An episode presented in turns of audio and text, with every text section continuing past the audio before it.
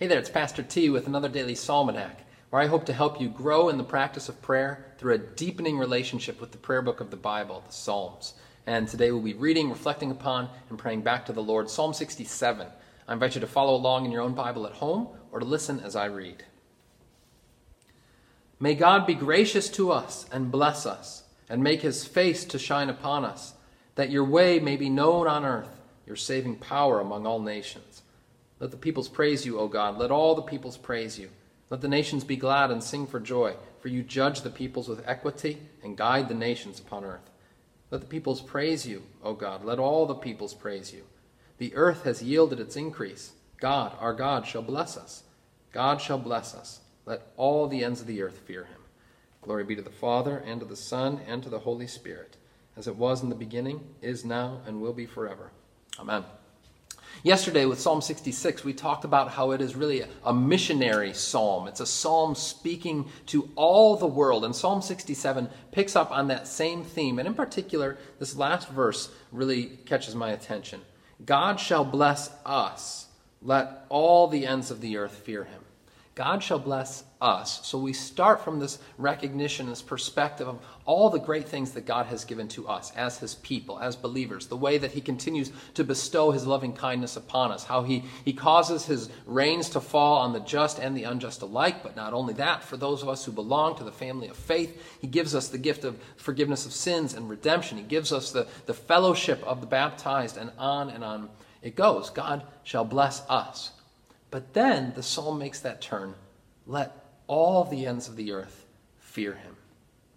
See, as Christians, we're not to be miserly about the blessings of God, nor to feel like we have to be territorial about it.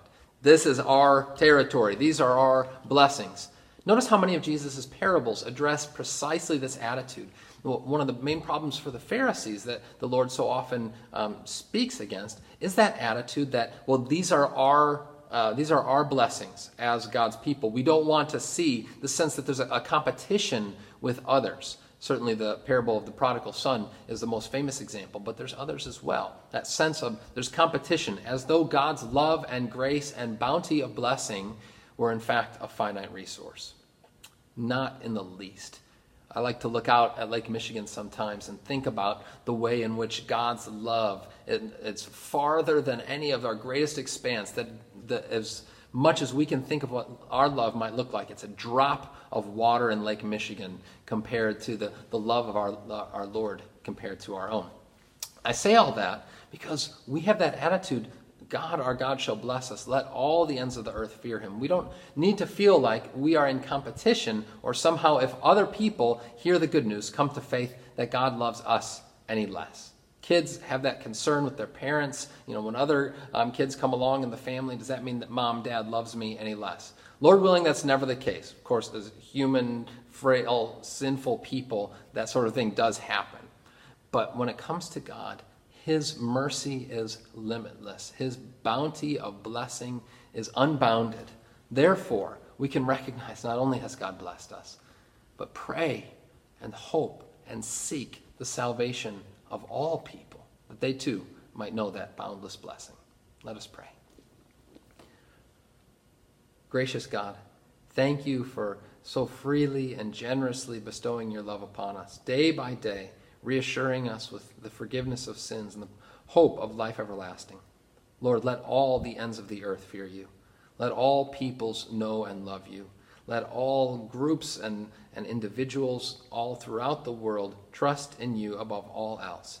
Thank you, Lord, for your boundless compassion. Help us to be conduits of that love to others. In Jesus' name we pray. Amen.